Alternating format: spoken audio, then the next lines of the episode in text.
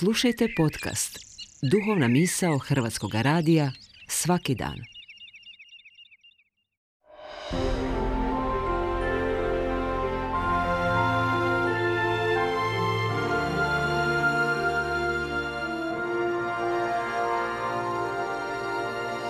Duhovna misao.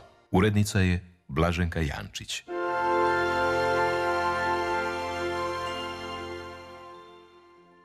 Gospod je rekao Abrahamu da napusti svoju zemlju. U početku je okljevao, ne znajući da ponekad ne razumijemo ono što Bog od nas traži, ali to ne znači da nije u pravu.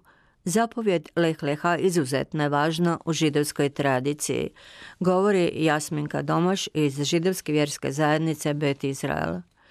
Što u biti te zapovjed znači? Ništa drugo nego da se čovjek okrene sebi, da se pronađe, da spozna tko je u što vjeruje. To je poziv i nama danas da prestanemo biti samo prenositelji tuđih mišljenja i stavova. Moramo prije ili poslije shvatiti tko smo i zašto smo ovdje. No putovanje samo spoznaje često je bez jasnog odredišta, ali duhovno putovanje do samog sebe jest putovanje otvorenog uma koji vodi bilo gdje, ali ne nigdje.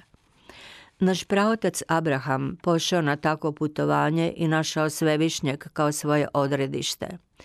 U svakom trenutku trebamo biti svjesni koliko je život dragocjen i svaki nam trenutak pruža priliku da se povežemo s Bogom. On je udahnuo u naš dušu, na šamu, kako bi ga mogli doživjeti u svakodnevici svijeta.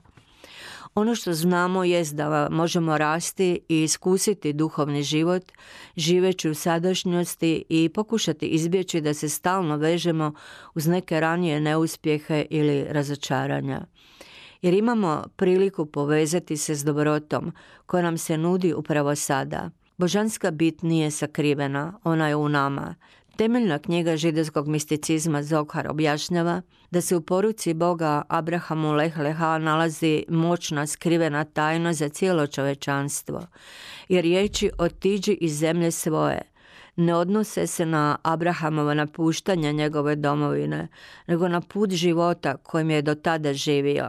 Naime, Zohar riječi izvede ga van, tumači kao pravi trenutak u vremenu kada postanemo sposobni razumjeti i prepoznati da se u svom životu vrtimo u krug i da postoji način da iz tog kruga i vrtloga izađemo. A rabin Menahem Mendel bi rekao da je svjetlo sa svim svojim kvalitetama naša najbolja metafora za razumijevanje stvaranja i našeg osobnog duhovnog putovanja.